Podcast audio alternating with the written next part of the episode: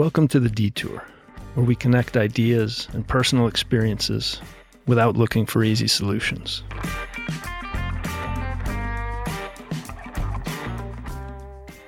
Several years ago, when my younger kid was in third grade, I asked her a question about a close friend of hers, who I'll call JJ.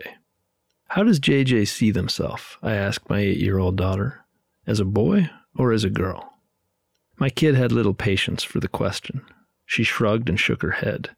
As JJ, she said, as if it was obvious, as if that was simply that. To some extent, in JJ's case, it was simply that.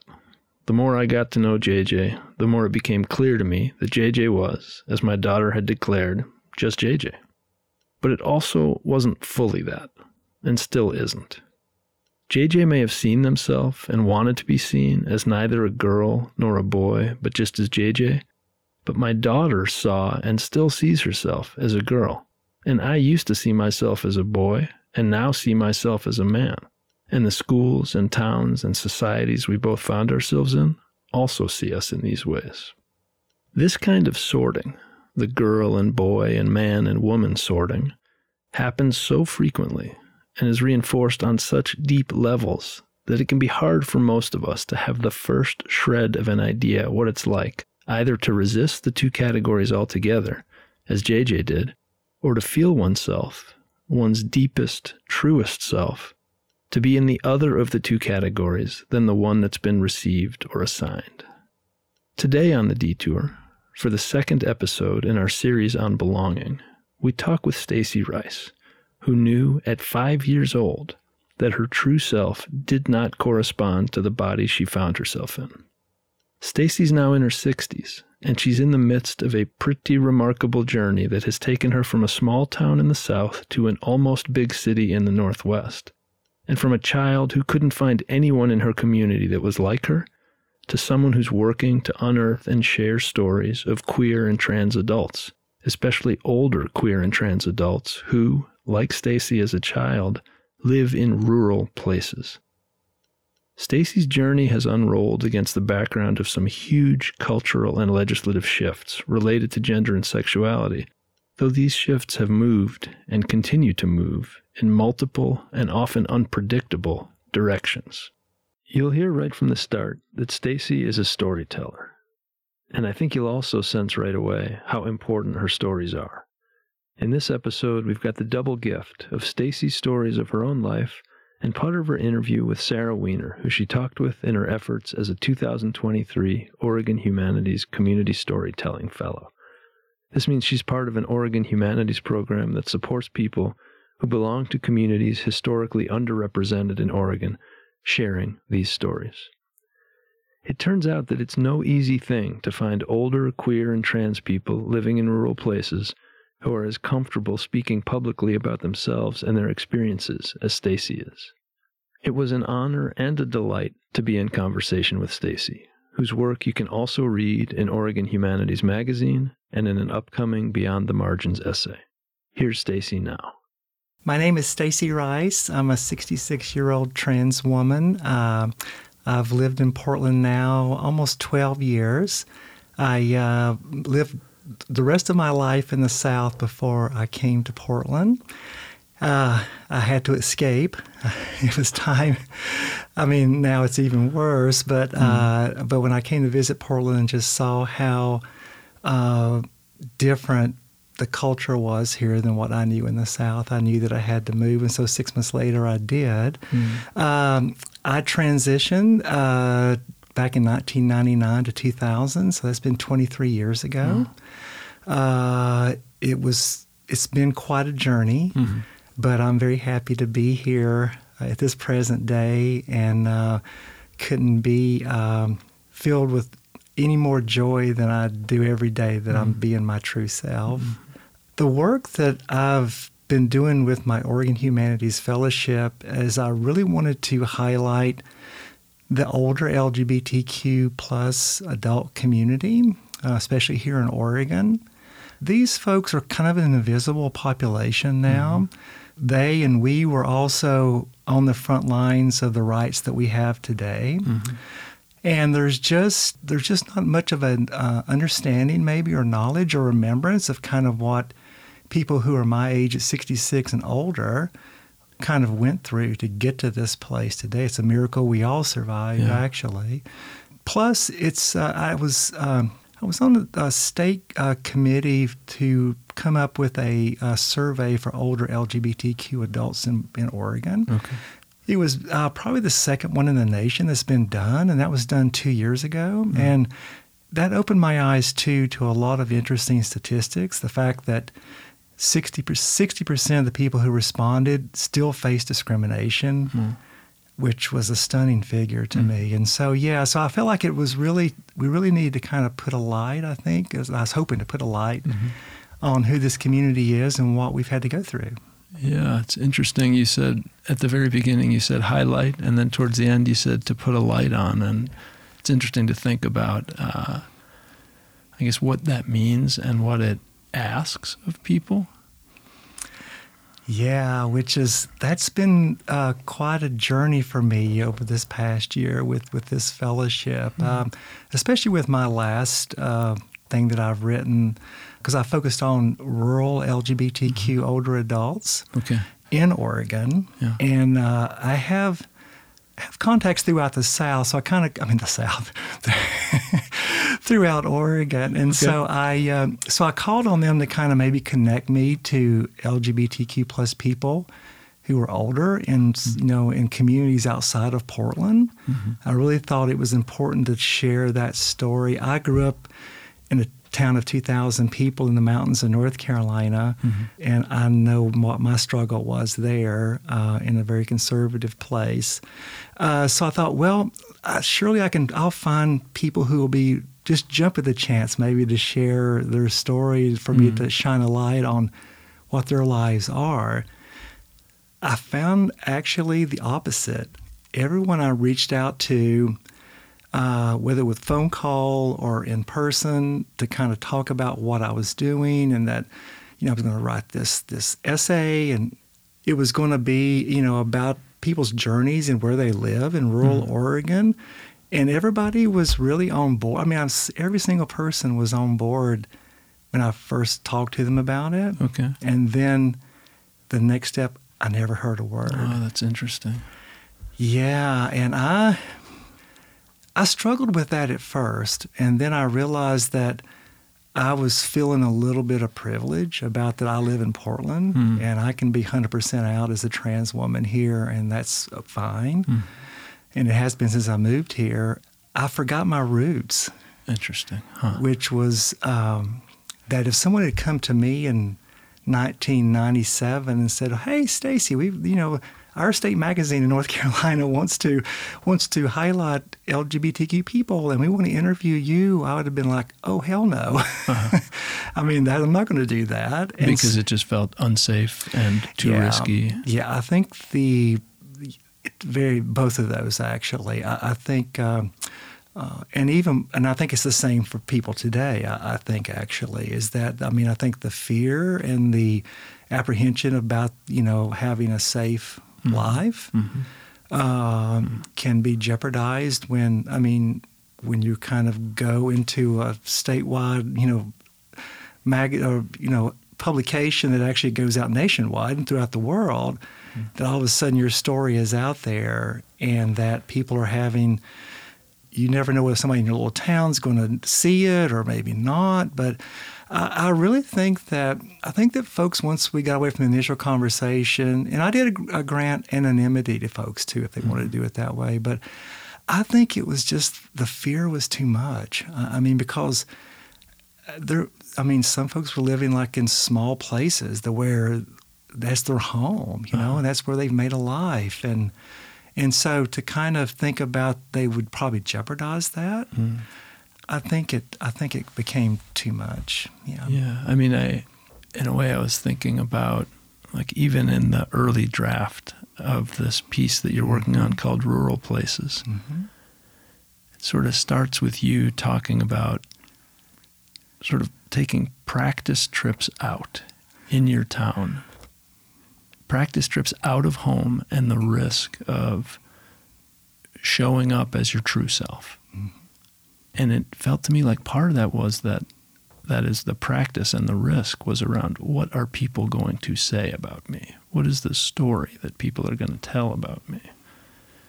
Uh, and so that's, I think, part of what felt so powerful was to think it's different when when I'm telling it or when I'm telling a story that someone feels comfortable about, rather than when other people are sort of shaping the story in the way that they feel like shaping it. Oh yeah, because I mean, each of us can probably have experiences that maybe other folks haven't even remotely thought of.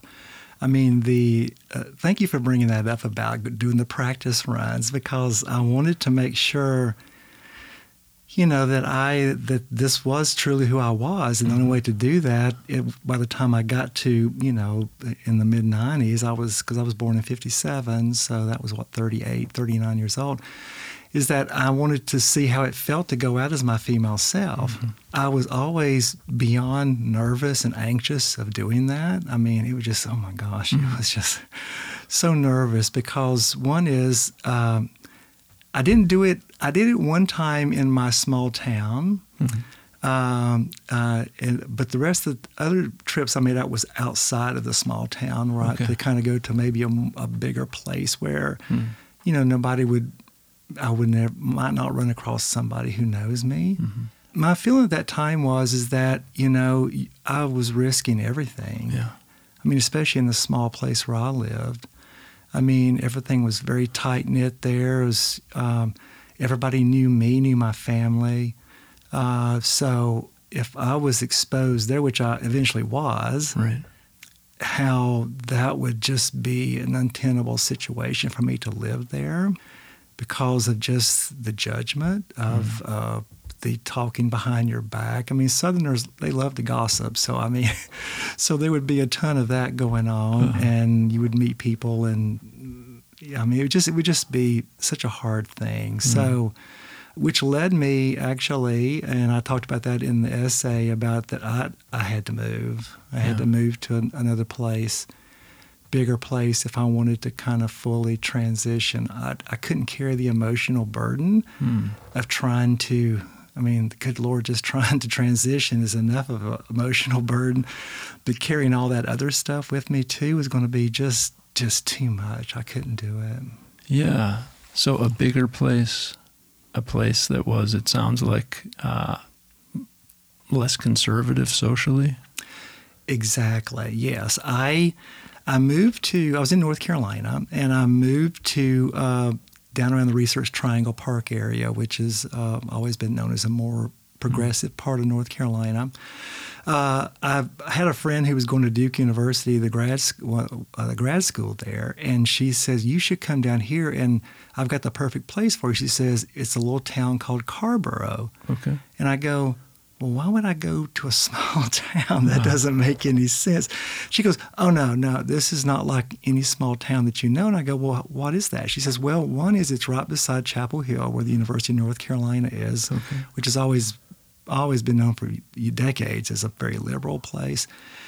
Carrboro is right beside Chapel Hill, and they just elected an openly gay mayor in mm. 1997. Wow. And I go, okay, maybe that might work.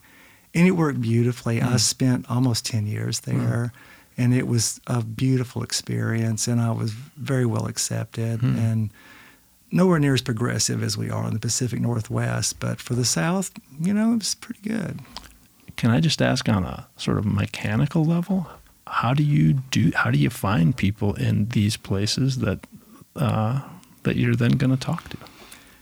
Well, it's it's it came from a probably of two main areas, I guess. Is that I love to travel in Oregon, and I've done lots of things in Bend, whether it's with, with their Winter Pride Fest, doing a mm-hmm. panel there on uh, uh, inclusivity in the outdoors, or or spending a lot of time. I go to Crater Lake a lot because I love Crater Lake. So I sometimes spend time in, in Klamath Falls. Mm-hmm. So I I knew people there, okay. uh, and I ended up getting Sara and Bend and her wife Joanne to, uh, and they're in the essay, uh, and then they'll be sharing some some audio from the interview I did with her. Mm-hmm. Uh, the rest of it though was just reaching out to friends of mine, like I have a dear friend in Lebanon. Mm. I have uh, uh, who knew a couple in Burns.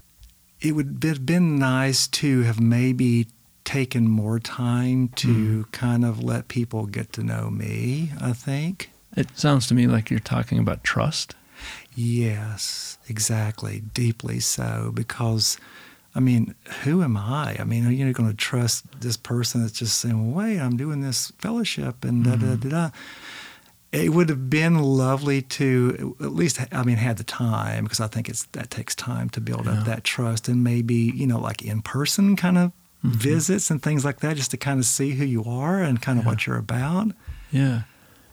Uh, why? It makes me want to ask, like, why elders in particular? Why are you most focused on stories around older LGBTQ folks? Well, you know, as bad as things are today, you can look back to when we were the age of, say, you know, because I was 10 years old in 1967. Um, some of my trans elder friends are a lot older than I am. And so, you know, they were in the 50s. And I mean, there were several things. I mean, um, I, I don't, I'm going to get the date wrong on this, but I think it was up till sometime in the 60s, it was considered, you could be arrested for being gay and put in the jail. I was the American Medical Association, their Psychiatric Association, you know, classified homosexuality as a deviant behavior. And, you know, some older LGBT folks had shock therapy trying to change them, uh, quotation marks. And then, of course, the AIDS epidemic, you know, that was just in the 80s. We'll say just in, I mean, that's 40 years ago now. Uh, I found that when I worked at Q Center for the seven years I did there, just how little knowledge within the LGBTQ community there was That's about interesting. Yeah. about the AIDS epidemic and what that was, which devastated gay communities all through the world. Mhm.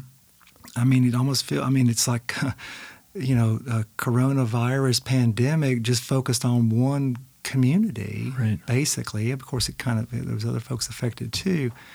So, I mean, it's, it's a miracle that any of us made it through because there was really no place. I mean, there was no public places except for bars, maybe, or private club that you could find somebody else like you.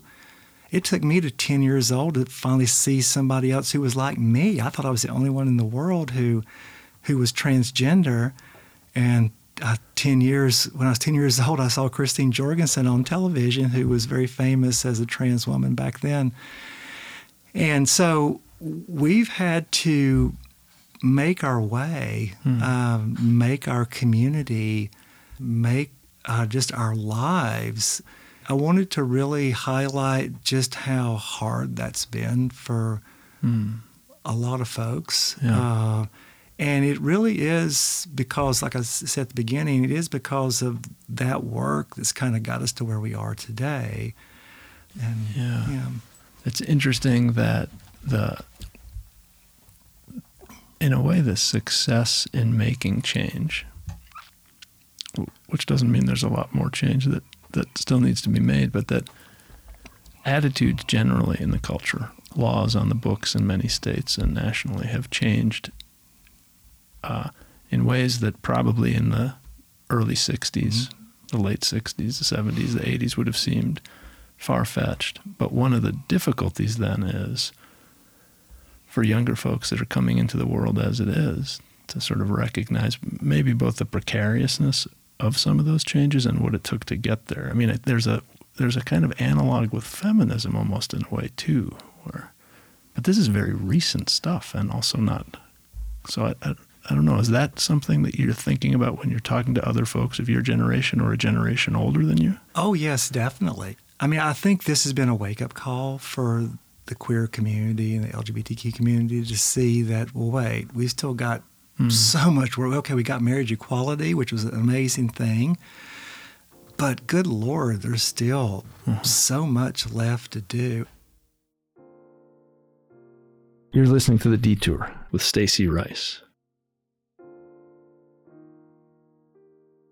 You mentioned Christine Jorgensen, Yes. and that when you were 10, you saw Christine Jorgensen on television. And mm-hmm. in that same, you have a piece in Oregon Humanities um, magazine where you mention, I think, three moments. One is Christine Jorgensen on television when you were 10. Mm-hmm. One is a magazine you came across when you were in France. Mm-hmm. And then another is again a magazine you came across and you say in a in a smaller city in the south in a bookstore. I was thinking about those three moments and how much they meant to you. Oh, they were.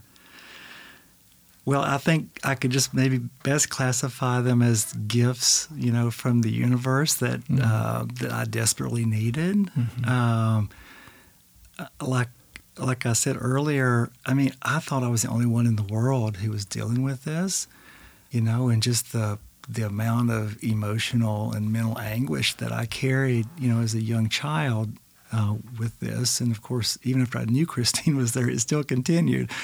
But uh, just the fact that, I mean, we were in a, a roadside mo- motel in Oklahoma on the way out to New Mexico, and here was this news story. And I, I almost I couldn't even breathe as I was hearing this because she said something that I'd felt that ever since she was a little boy, she felt like a little girl. Mm-hmm. And that you could have knocked me over with a feather when I heard that. Mm-hmm. So at least gave me, um, it gave me a little bit of a life preserver that, well, wait, okay, I'm not the only one. I still don't know what in the heck to do with this.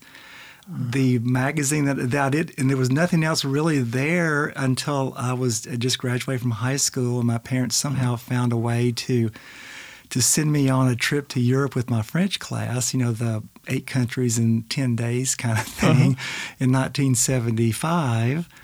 And we were spending the night in Paris, and I go to my room, and there's a magazine, kind of like a People magazine back then, I guess. Yeah. And even with my limited French, I could tell that this article was about a trans person. It showed them like in their daily life and, you know, going to the grocery store and everything. And I just, uh, it, it I thought, wow, of all the places. So, but then uh, in the 19, late 1980s, uh, I'd kind of learned a lot more about trans just by hook and crook, really. I mean, because of course there was no internet. We had three channels of television. Most things I found was in my college library. You know, if I found Okay. anything, and so, so here I was um, in uh, the small mountain town Asheville because I lived outside of Asheville, and there was an alternative bookstore. Okay. And I'm walking through one day, and I'm looking down, and I see this magazine, uh, Tapestry. And I never do get the rest of the title right, but and I looked down, and it said it said transgender or transsexual, as the word was used back then, and I said. What? Uh-huh. And so I picked up this magazine, and it was published out of Boston, and it was all these stories about trans people and pictures of them and ads for different things, you know, about how to improve your, you know, to have more of a female voice if you're, a, a, you know, a, a trans woman. And until I finally got down to Carrboro, uh, 1997, and actually met a, had a support group there of trans folks, which kind of opened up my world in so many other ways. Those are the only three things that I had, and um, good Lord, I don't. so, I mean, it's it's amazing that the importance that those stories showing up not with people you knew, but in mm-hmm. publications that in each case you happened across. I mean, in the third one, it sounds like to some extent maybe sought it out, but the first two really was happenstance. yeah, that's crazy, isn't it? It I is. mean, It is. And plus it's something that I desperately needed. I, Yeah. I mean, because uh, I mean, as folks can probably imagine, carrying a secret like this Mm-hmm. with you every single waking moment of your life, and course while you're sleeping too, Mm-hmm. is that and not having anything that you knew that you could do about it. I mean, and I saw Christine go, well, okay, she'd she'd had um, gender confirming surgery in Denmark, like in the 50s or early 60s. Uh, but that just, I mean, I was in a small mountain town, as I've talked about, you know, where would I find somebody who would even remotely have any clue about this? I, so, and I didn't really have the words to sh- to tell my parents what I was dealing with. I was scared, I bet, think, uh, in that it was so quotation marks again, odd Mm-hmm. that I would feel this way. Uh, I didn't know if I was maybe afraid I would lose their love if I shared that because I I really start took in very deeply that there was something really badly wrong with me Hmm. to feel this way. Mm-hmm.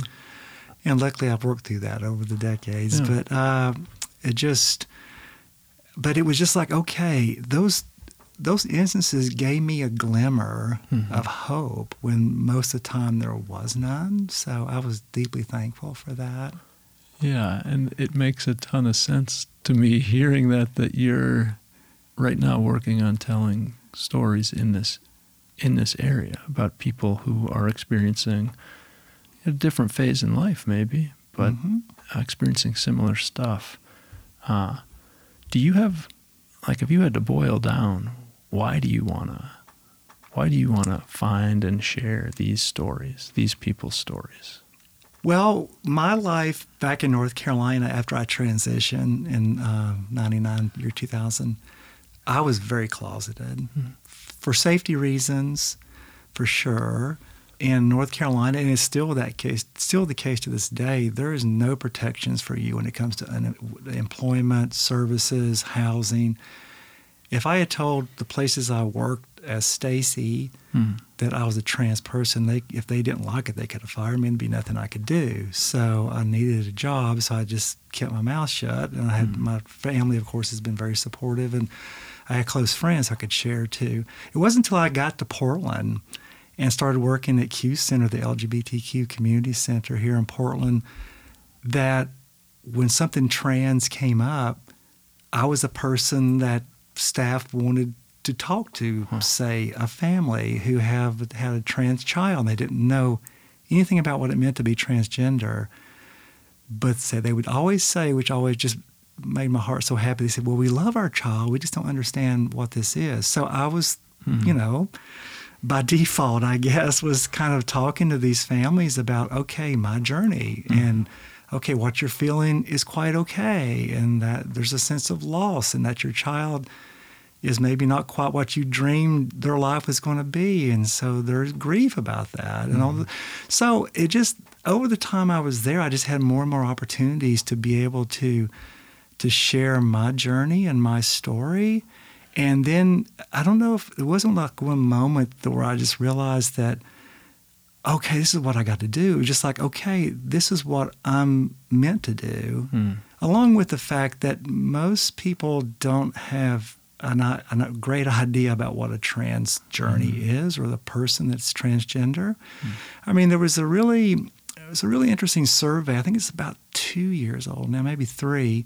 I think it was in Gallup that they entered. They the question was, do you know someone who's gay or lesbian?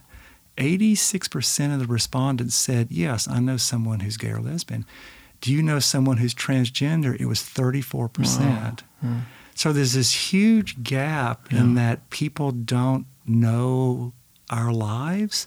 I mean, you hear lots of just horrific, you know, tropes out there about, you know, who trans people are and that, you know, it's just a man in a dress and, you know, you want to go in the bathroom because you want to assault someone. I mean, I mean, there's lots of room for that because people don't know what it is. And so it's kind of the next step for me is to kind of share, okay, this is what the journey is about. These are what pronouns are about. This is why pronouns are important and all those kind of things like that. Because I think, um, you know, I I mean, I I really feel like that you can change the world when you just one on one. You know, uh, you eventually that spreads out, and I think it just drives me to keep telling stories of my community. You know, all those percentages were all lower than I would have guessed.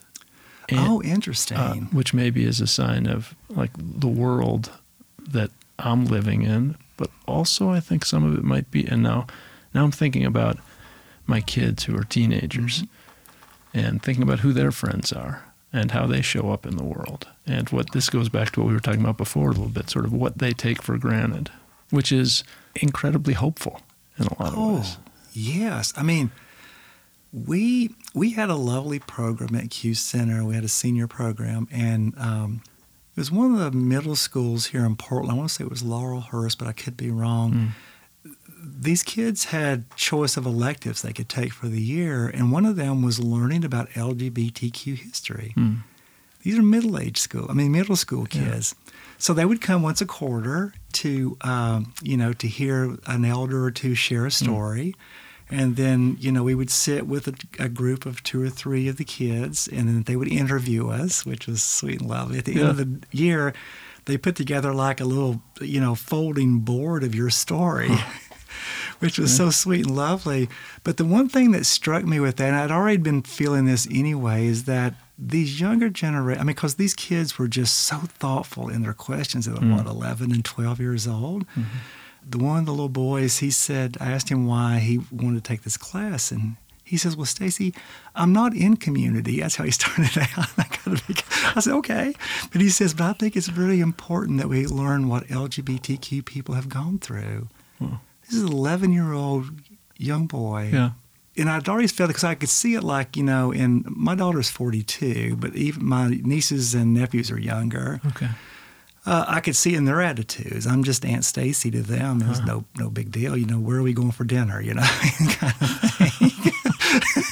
That's a good question too. I mean, Where- yes, it really is. It's a lovely question. Um, so, and I was, and I see this more and more. These younger generations are, they're just at a different level. They're going to be the ones who are going to get us to where we need to be if it all doesn't go down the tubes before then. Uh, yeah, miss miss optimistic here, but. Well, you, No, no, we are. We are going to make it. I do believe that. And these kids are going to step in there and take it to the places it needs to go. So you mentioned the 11 year old and classmates asking you questions. Do you, as you are engaged in this project, do you have a question in your head that feels open still? Is there something that you keep wondering about as you're doing this work of talking to LGBTQ elders in Oregon, in rural spaces especially? Hmm. Probably why is it so hard for people? And I'm sure there's lots, I mean, I haven't dug, I guess, deep enough into this to, to, see the reasons because I know there's probably a lot of work done on this. But just why it's so hard for people to accept someone who's different. Hmm. I think fear is probably part of it. Going through what I've gone gives me a different lens, I think, on some level to kind of see somebody who's who whatever different color different you know struggle i mean whatever i mean it gives me a little bit more compassion i think hmm. and understanding but it's lacking in so many people i and i don't understand why it's that way so deeply maybe it's just human nature i don't know uh, but i struggle also with with folks who love me and support me but uh, when it comes to political things on the opposite end, Hmm.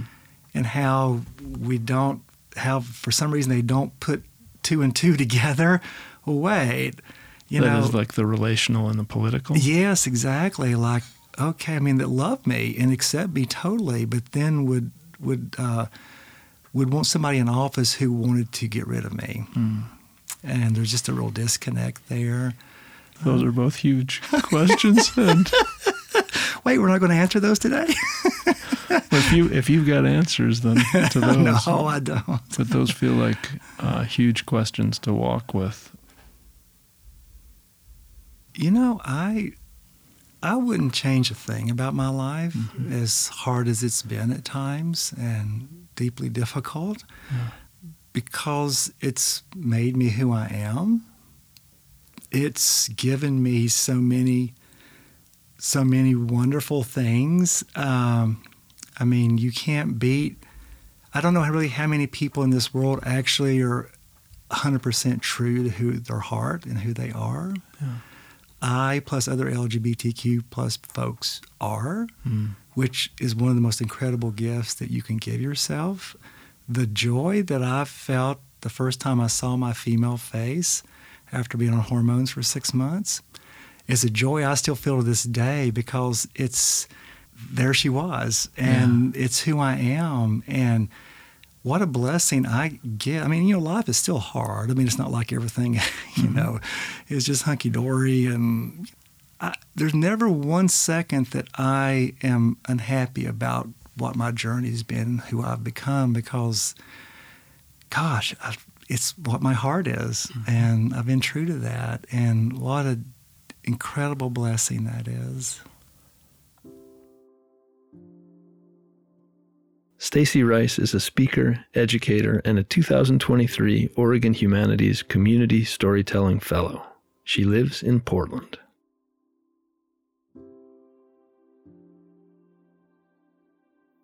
Here's Stacey's interview with Sara Wiener that I mentioned earlier, the one she did as part of her Community Storytelling Fellowship. Sara met her partner Joanne telemark skiing on Mount Rainier in the early 90s. A few years later, they took to Bend, Oregon for sunnier days, better runs, and an escape from the rain for better triathlon training season. Sara shares her story of questioning her move to a rural town of being perhaps the first pregnant lesbian in Central Oregon, and finding her community through the phone book. I had a little bit of a, a moment of little breakdown and I'm like, what are we doing? We're crazy. you know, I'm Jewish and we're gay and you know, are we nuts to move to a place like Bend, Oregon? And eh, you know, in 1996. And oh my gosh. I literally pulled out a Bend got a Bend phone book. Oh yeah, oh yeah, back when we had back in the day yeah. when there was such a thing as uh-huh. yellow pages and white pages. Yeah, and I um, looked in the yellow pages under Jewish mm-hmm. and I looked mm-hmm. under gay. Oh, and believe it or not, I've got a contact for the Jewish community. So I contacted them. There was a group that the JCCO, the Jewish Community of Central Oregon, okay, and at that yeah. time it was small and met in the basement of a church mm. downtown. And then, um, and I've been a member of the JCCO ever since. Oh, I mean, love it. Yeah. we ended up getting a, a house that became our synagogue and over the years and stuff. And Bella had her bat mitzvah there, oh the whole thing. God. The other one was gay. and believe it or not, no. again, there was a number to call. Really? and um, whoever answered it said, "Oh, I know. There used to be this thing called the Funny Farm, funny and farm. and it's up Highway 97 north, up corner of Deschutes Market Road." And it's still there. It's still but there. The two men, one has died, and the other one I don't know if he still lives there. But it was quirky, kooky. You could rent costumes. There was this, you know, like, I mean, it was funny oh, and quirky God. and super campy gay. Yeah, I love And these two men were like, mm-hmm. that was their phone number in the Yellow Pages. The other part of our story that's fun is that we were the first, you know, pregnant lesbian. I was the first les- pregnant lesbian anyone knew in Central Oregon, and who knows how far beyond. And I had two doctors fighting over me. They wanted to deliver my baby. Oh, really? Oh, yeah. cool. they were cool. And the first day I went to the OB GYN office. Yeah, yeah, um, well, yeah. I bet that was yeah. The Melissa Etheridge issue of Newsweek was on the counter. And I was like, hello, I feel welcome here. Here's your sign. I had met a woman through out Central Oregon at the time that was here. Uh-huh. And she was a straight woman who was part of like the, the group. And she told me, I said, who do I go to? Who, what OB should I see? so she gave me the name of Diane Georgeson. And I fell in love with Diane. She was an East Coast New Yorker. Oh. I, she was seemed like she was Jewish too. Yeah. She was Italian, which is the same thing back east. and um, we all sort of mix each other up. Yes. and then there was another OB I learned about, and her name was Mar- is Marlis Bayer, and she's Jewish, uh-huh. and desperately wanted to deliver my baby. Oh, it was very funny. Oh, how sweet! So they were both on my like in my full file. Like if one isn't available, call the other one. So I mean, I was what an incredible we gift! Yeah. Oh my god! We because were, I was I was thinking about that and really kind of worried about how because it's such a crapshoot. You know, you know, we got lucky with everything around that. Mm-hmm. We went to tour the birthing center and the woman who gave us the tour was incredible. And then oh. when we got there, and I was very far along in my del- labor, she was there. Yes. And she remembered us, Oh and she was lovely. So Oh we had really good luck with people that got it. Because when I thought about your story, when you first told me some about your story when we first met, and I thought, oh my gosh, all the things you had to go, th- you and Joanne had to go through here, like like the doctors, like all this. I mean, it's so awesome to hear that it really went okay. It did. And honestly, there were literally like two issues that came up for us that were homophobic Okay. in all the time we've been here. Let's think about Bend today. Yeah. and um, and of course all the nonsense is going on everywhere about queer people. But um, what what's your feelings about where Bend is in is is at today as, as you look back on you know your years, you and Joanne's years here? It's funny. Um, I mean, I can tell you that I see a heck of a lot more women walking down the street holding hands. Okay. Absolutely. Good, Downtown, good. you know, or in the old mill district of all ages. I can tell you that Gay Pride, it, well, it used to be called Gay Pride Uh-huh. Festival, which I was part of starting through the Human Dignity Were Coalition. you? We started that like 20, I don't know, Yeah. 20 some years ago. God, that's and- great. Oh my God, and it that's was amazing. tiny. I mean, we had like five booths, and I was one of the booths, and we had like 25 people show up. And last summer, there were thousands. That was Stacey Rice with Sara Wiener. Sara still lives in Bend with her partner Joanne. Last year, Oregon Humanities hosted a live storytelling event where contributors to our magazine read their pieces from our 2023 spring issue on the theme of joy and pain. Here's Stacey reading from her essay, The Wisdom That Finds Us, live at Rontoms in Portland.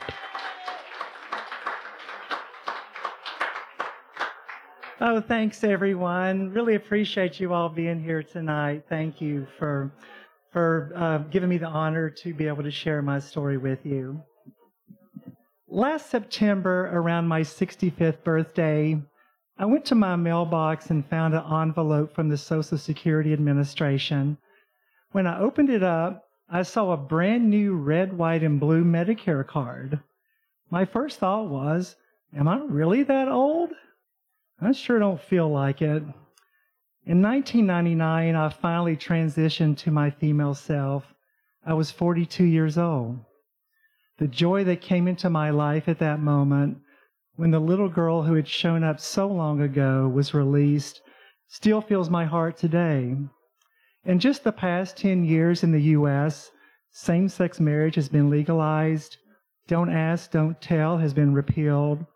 And in 2014, Laverne Cox, a trans woman, appeared on the cover of Time magazine with a headline proclaiming transgender rights as the next civil rights frontier. But as I think back on my life, it is hard at times to grasp the advances that have been made. On one hand, those, these advances have been followed by increased backlash, seen in nationwide efforts to block transgender youth from accessing medical care or reading books that reflect their identities.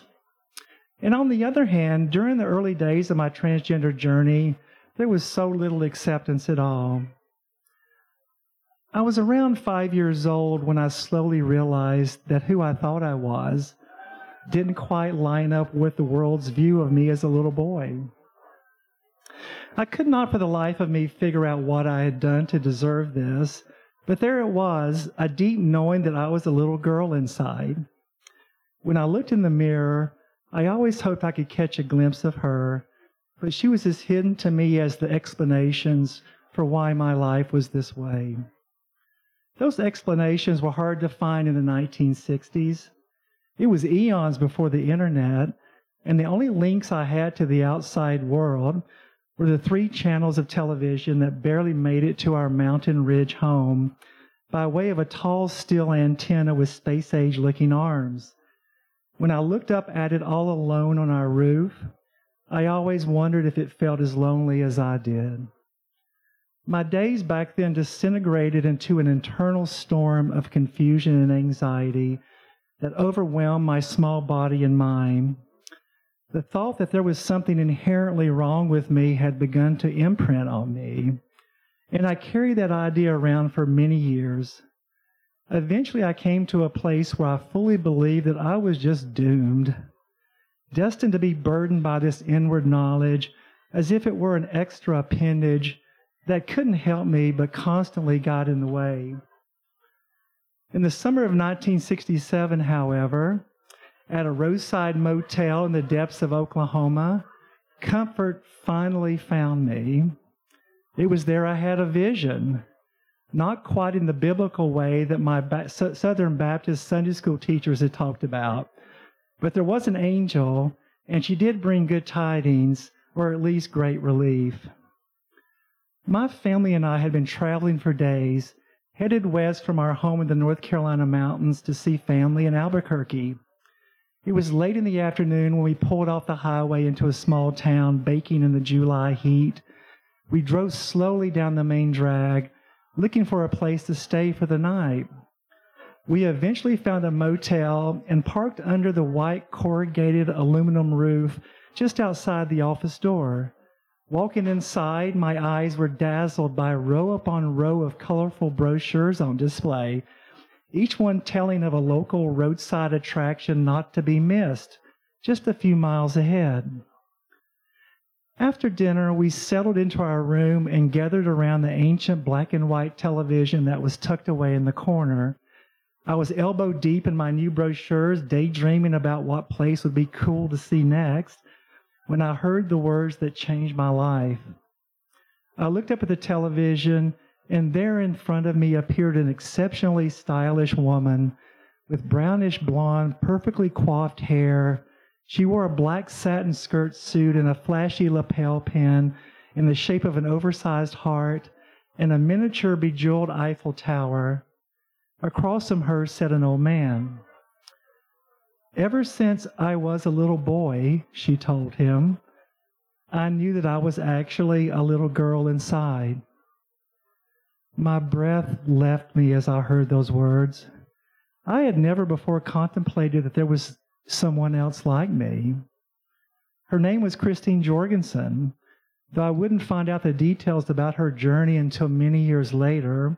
She served in the Army during World War II before traveling to Denmark in the early 1950s, where she found doctors who performed gender confirming surgery.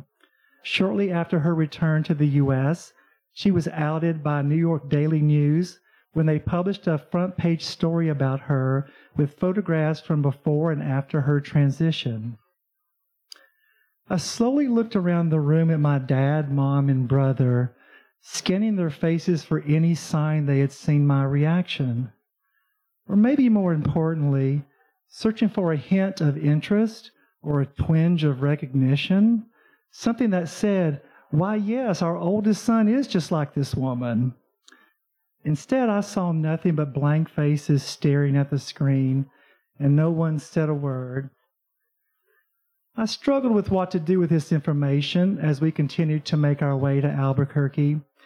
Every part of me wanted to shout my discovery from the roof of our wood paneled Ford station wagon. The woman on television last night is just like me.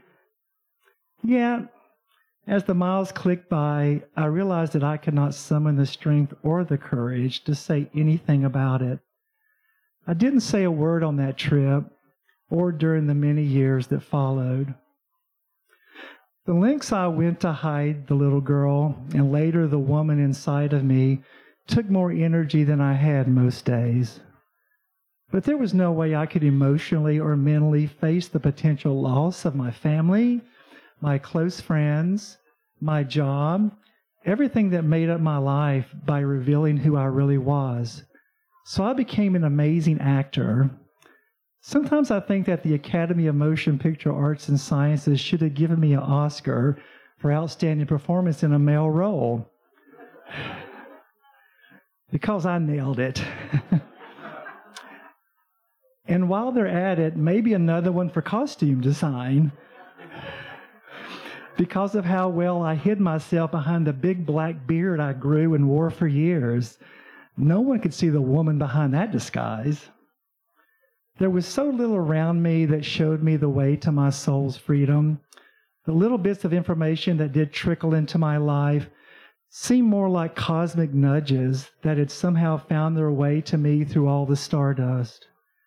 One of these came while I was visiting Europe with my high school French class in the summer of 1975. Somehow my parents found the money to send me on this trip, a 12 day whirlwind bus tour as a graduation gift. The first stop was Paris. In the late afternoon, our bus dropped us off in front of a brown stuccoed hotel in the middle of an older residential neighborhood. I was given the key to my room and rode the micro sized elevator to the third floor. As I walked into my room, I glanced toward the neatly made bed and saw a magazine lying in the middle of it. I picked it up and thumbed through the pages stopping cold at an article that I understood, even with my limited French, was about a person who had undergone a sex change operation. The photos showed her living daily in a way I could have hardly imagined. She became the second transgender person I had ever seen. In the mid 1980s, I lived in a small city that had a newsstand it was an intimate space crowded with stacks upon stacks of alternative magazines and newspapers. It became my weekly ritual to roam the aisles and pick up a copy of the Sunday New York Times, which served as the vehicle that took me far away to places and ideas that were hard to find where I lived. This was where I first found a magazine titled Ta- Transgender Tapestry, full of photos and articles about transgender people and their lives. Many of the pages contained advertisements for female clothing, shoes and wigs, videos on how to feminize your voice, and so many other things that were exotic to my closeted life.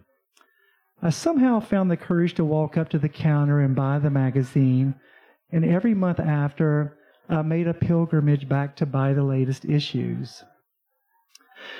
These nudges were utterly important to my survival during those years. But I still needed answers to important questions like how do I tell my family? How do I find other transgender people where I live? Was there a therapist out there who would understand? Do I need to move to a larger city and just start over? Where would I find doctors who could help me? I would have almost sold my soul for the internet back then. As my despondency grew, there were decisions to be made. I felt like I only had two viable choices. I could either miraculously find my way forward with transitioning, or I could end my life. It was as simple as that. I hadn't had a single moment of peace in my mind or soul since 1962, when I first realized who I was the thought of ending my life and as a result, finding peace, sweet, blessed peace, washed over me. And my God, did that feel amazing. I would finally be free. However, in 1997, I moved from my small hometown in the mountains to another small town in the flatter part of the state. It wasn't your typical southern town. There was an openly gay mayor and right next door, a large university town that was known to be full of accepting people. And it was there, thanks to the blossoming internet, that I found a monthly transgender support group in a city not too far away. It was there that I finally found my community. I met trans women who were in the midst of transitioning or had already transitioned. They shared their doctors, therapists, those who were accepting and those who were open to helping with the documentation needed to start hormonal therapy. They recommended electrologists who would help rid you of the beard that was a constant unsightly rem- reminder of the male body you were encased in and that female hormones would not take away. They shared their journeys, all the hard times, and the incredible joy that came from being true to who you really are. Soon it was time for me to transition to living full time as my female self. I applied to the county court to have my name changed from the male name I had carried around for the first 42 years of my life. Around two months later, my attorney called to say, to say that the change had been approved and I went by her office to pick it up. As I held this piece of paper in my hands, I read it over and over again just to make sure it was real. It was like I had a brand new birthday to celebrate. I had to overcome so many challenges to hold that piece of paper. Those of us in the LGBTQ plus older adult community have faced plenty of difficult struggles to find our place in the world. Struggles against devastating circumstances that seem barbaric today. In every state up until 1962, anti sodomy laws made it illegal to be homosexual. And LGBTQ plus people were harassed, arrested, and otherwise forced to spend their lives with this thread hanging over them. Being gay was widely considered a mental illness, and in 1952, the American Psychiatric Association formally classified homosexuality as a mental disorder and a sociopathic personality disturbance. And tragically, the AIDS epidemic, which started in the 1980s, disproportionately affected the gay population and decimated communities where gay men had found family and belonging when there was otherwise none to turn to. There were many other difficult things we have lived through, leading double lives, the very good chance of losing your biological family if you came out, struggling to find community, and a real threat of violence nearly everywhere you went. At times, it feels like a miracle that any of us in this community made it to this present day. There are so many who didn't. I worked for a number of years at Q Center, an LGBTQ community center in Portland. One day, as I was walking down the hall from my office, I glanced into our conference room where a support group for 10 to 12 year old trans kids was meeting. I looked at those kids, remembered myself at that age, and I started weeping. Weeping with joy because these young kids had help and they had each other. I felt overwhelmed by the thought that they would not have to go through what I did. Younger LGBTQ plus folks are now experiencing major threats to who they are. Some of them for the first time in their lives. Those who have come before have an intimate understanding of these struggles. The history of our movement has always been one of fighting for our rights. Regardless of our identities or ages, we have all had to find the courage to listen to our hearts and become who you truly are. As difficult as our journeys have been, there are gifts that I and probably many others in this community have received from our struggle the realization that we possess strength and courage far beyond what we could have ever imagined. This resiliency is one of our superpowers. On the day I received my Medicare card, I started thinking about how lovely a passage my life has been, even with all I've gone through. And I thought back to that small, overwhelmed five year old child who had somehow made it through all the struggles, confusion, and seemingly insurmountable odds to make it to this day standing at this mailbox. The whole journey was laid out right there for me to see. I had made it after all. Thank you.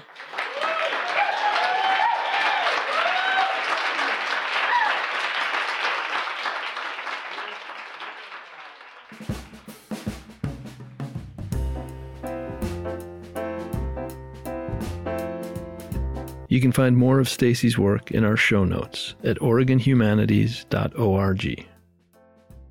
The Detour is produced by Kieran Bond. Dave Friedlander is our editor, to whom we offer huge thanks for his work on this show over the past two years. Dave, please come back to us soon. Ben Waterhouse, Karina Brisky, and Alexandra Sylvester are our assistant producers. Alexandra has recently taken the name Sylvester for which we say congratulations, and it means of the forest. Thanks for listening. See you next time.